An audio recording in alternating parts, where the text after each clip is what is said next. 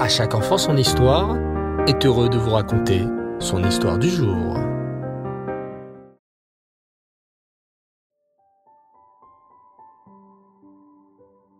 Bonsoir les enfants et Reftov. J'espère que vous allez bien et que vous avez passé une magnifique journée. Baou Hashem. Ce soir, je vais vous raconter encore une histoire magnifique. Écoutez bien. L'Ukraine est un pays de l'Europe de l'Est qui est connu pour être une grande terre agricole où l'on fait pousser beaucoup d'aliments. Mais l'Ukraine a de tout temps été un grand producteur de blé. On moule le blé, puis on en fait de la farine. Avec cette farine, on peut faire du pain, des biscuits, des pâtes et toutes sortes d'aliments essentiels à notre alimentation. Dans un village ukrainien, un juif possédait un moulin. On voyait ses hélices tourner jour et nuit sans arrêt. Ce moulin était très vieux, mais il permettait à son propriétaire de proposer à ses clients une farine blanche à un prix honnête. Ce village était dirigé par un paritz. Un paritz, les enfants, c'est comme un seigneur qui dirige un morceau du territoire. Ce paritz détestait les juifs. De son palais, il avait vu sur le moulin du juif, et chaque jour, en le voyant fonctionner, il s'énervait et se disait Ah Ce juif Je le hais Je déteste voir que son moulin fonctionne et produit autant d'argent. J'ai une idée. Je vais construire mon propre moulin. Je ferai un moulin ultra moderne. Ainsi, comme il sera très moderne, il pourra produire de la farine qui me coûtera moins cher. En faisant de faibles bénéfices, je pourrai faire concurrence à ce juif. Et bientôt, tout le monde achètera la farine moins chère chez moi. Et lui n'aura plus d'argent et sera forcé de fermer. Le Paritz fit donc voyager en Allemagne un de ses serviteurs afin qu'il puisse lui acheter le meilleur moulin. Mais il le prit, mais achète-moi le meilleur moulin. Voilà les instructions qu'il donna. Son envoyé fit comme on lui avait ordonné. Les pièces commencèrent à arriver, les ouvriers à construire le nouveau moulin du Paritz. La nouvelle se répandit très rapidement dans les villages alentours. Le Paritz construisait un moulin très moderne qui permettrait d'avoir de la farine à un très bon prix. Les non-juifs étaient heureux. Hurrah Nous aurons bientôt de la farine blanche à très bon prix. Bien fait pour Israël le juif. Plus personne ne lui achètera de sa farine. Les juifs en revanche étaient tristes.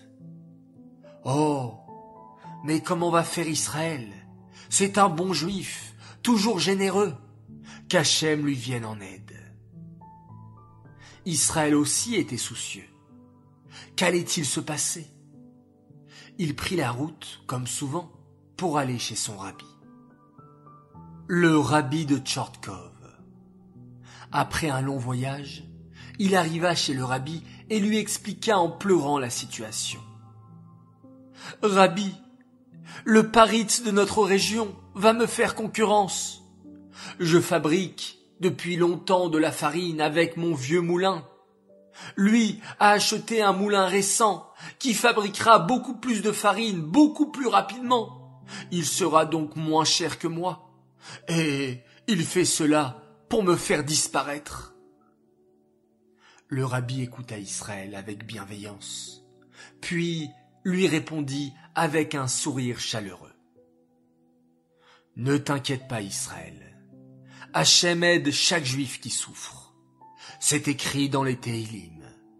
Rappelle-toi-en, et, si Dieu veut, tu verras très vite qu'Hachem t'aide toi aussi. Mais comment est-ce possible? L'inauguration du moulin a lieu juste après mon retour. Cette machine est célèbre pour faire de la farine de qualité. Ne t'inquiète pas. Sourit le rabbi de Tchortkov et aie confiance en Hachem.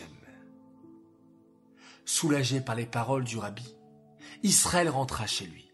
Il avait confiance dans les paroles du tzaddik et confiance en Hachem et savait que ses paroles se réaliseraient. Restait à savoir comment, mais il n'avait plus peur. Le grand jour de l'inauguration arriva. Ce jour-là, on vendrait les premiers sacs de farine à moitié prix de ceux que proposait habituellement Israël. Mais celui-ci ne se découragea pas. Le matin, il se rendit comme à son habitude à la synagogue pour prier la tefila de Shacharit. Puis il étudia un peu et se dirigea à l'heure habituelle vers son moulin pour travailler. Ses voisins lui demandèrent N'as-tu pas peur de la concurrence du Paritz Non, répondait Israël. Mon rabbi m'a promis que le plan du Paritz ne fonctionnerait pas. Ce jour-là, le Paritz vendit énormément de farine. Qu'elle était belle, qu'elle était blanche, et qu'elle était peu chère. C'est vraiment une bonne affaire, comparée à celle du moulin du juif Israël, se disaient tous les villageois. Tout le monde achètera cette farine. Les boulangers, les cuisiniers, les épiciers des villages voisins, et même les villageois eux-mêmes. Ce jour-là, Israël n'eut que deux clients, deux vieux amis qui lui restaient fidèles et qui ne voulaient pas acheter leur farine au Paritz. Israël leur dit avec un grand sourire, N'ayez crainte les amis. Si Dieu veut, nous verrons bientôt les miracles d'Hachem. Vendredi matin, Rivka, une villageoise, forma sa pâte à challah pour faire de belles chalotes avec sa nouvelle farine. Mais elle poussa un cri en sortant les chalotes du four. Quelle ne fut pas sa surprise de voir des chalotes noires et dures comme de la pierre. Elle, qui les réussissait tout le temps. Son mari les vit, vint à la cuisine et fut très surpris. Oh, je vais voir chez le voisin comment sont sorties les chalotes, dit-il. Lui aussi a acheté sa farine chez le Paritz. Et très vite, on se rendit compte que toutes les pâtes avec la farine du Paritz étaient noires et immangeables. Les Juifs se souvinrent de ce que le rabbi avait promis à Israël et étaient béats d'admiration. Le dimanche, tout le monde commença à rapporter ses sacs de farine vers le moulin du Paritz, en se plaignant de la qualité et en amenant pour preuve les pains cuits qui ressemblaient à des pierres. Le Paritz s'excusa et promit de remplacer la farine de mauvaise qualité, bien qu'il ne comprit pas ce qui se passait. Il acheta alors du blé de qualité supérieure, le transforma en farine et remplaça les premiers sacs de la semaine passée. Mais rien n'y fit. La farine était blanche, mais une fois cuisinée, les pains et les gâteaux fabriqués étaient noirs et immangeables. Il avait entendu qu'Israël était parti voir un sage juif. Il avait entendu ce que le rabbi de Tchortkov avait annoncé. À l'époque, il en avait ri, mais là, il ne rigolait plus du tout. Il avait honte il alla voir Israël. Et il s'excusa et promit de cesser de lui faire concurrence. En preuve de sa bonne foi, il proposa à Israël de s'associer avec lui dans ce nouveau moulin. Mais, en consultant à nouveau le rabbi de Tchortkov, celui-ci le déconseilla de s'associer dans une affaire qui avait été au départ faite pour lui causer du tort. Ainsi, Israël continua à faire tourner son ancien moulin. Et les gens venaient content de lui acheter de la farine. Quant au moulin du Paritz, il restait là, désert et inutile. Voilà les enfants, encore une bien belle histoire qui nous apprend qu'il faut toujours avoir confiance en notre sadikim et confiance en Akadosh Baruch. Hachem est là, il est partout, il est avec nous, il nous protège. Il suffit de lever les yeux au ciel et de lui demander de s'occuper de nous. Et oui, c'est une grande chance, les enfants. Hacherez-nous que nous pouvons être heureux d'avoir comme Dieu le roi des rois, le créateur du ciel et de la terre, Akadosh celui, le seul et l'unique, qui est capable de tout. Cette histoire est dédiée les Nishmat, Bluria Bat David, Aléa Shalom. J'aimerais souhaiter ce soir trois grands Mazal Tov.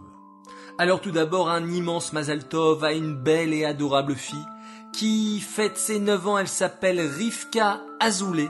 Mazal Tov de la part de tes frères et sœurs, Chayamushkat, Voralea et Nissim Yosavitzrak ainsi que de tes parents qui t'aiment énormément. Un grand Mazal Tov également à une autre belle princesse, elle s'appelle Shirel Zawi. Un grand Mazal Tov à notre petite princesse Shirel qu'on aime fort fort fort de la part de ton papa, ta maman, tes grandes sœurs Naomi et Adèle et de ton petit bébé Nachman. Et un dernier Mazal Tov à une très très très belle et chère princesse. Nous te souhaitons un bel anniversaire, oui, nous, toute la famille de Montréal. À toi, Tania Brami. Puisse Hachem te donner la bracha dans tout ce que tu feras et que tu donnes toujours beaucoup de nachat à tes parents et à toute ta famille qui t'aime tant. Nous sommes si fiers de toi. Message de Papy de Mamie Flo et de tous les Canadiens. Voilà, très chers enfants. Je vous dis à tous Lailatov, merci de nous avoir écoutés et partagé ces moments avec nous. Je vous dis à demain, Bezrat Hashem. Faites de très jolis rêves et on se quitte en faisant un merveilleux Shema Israël.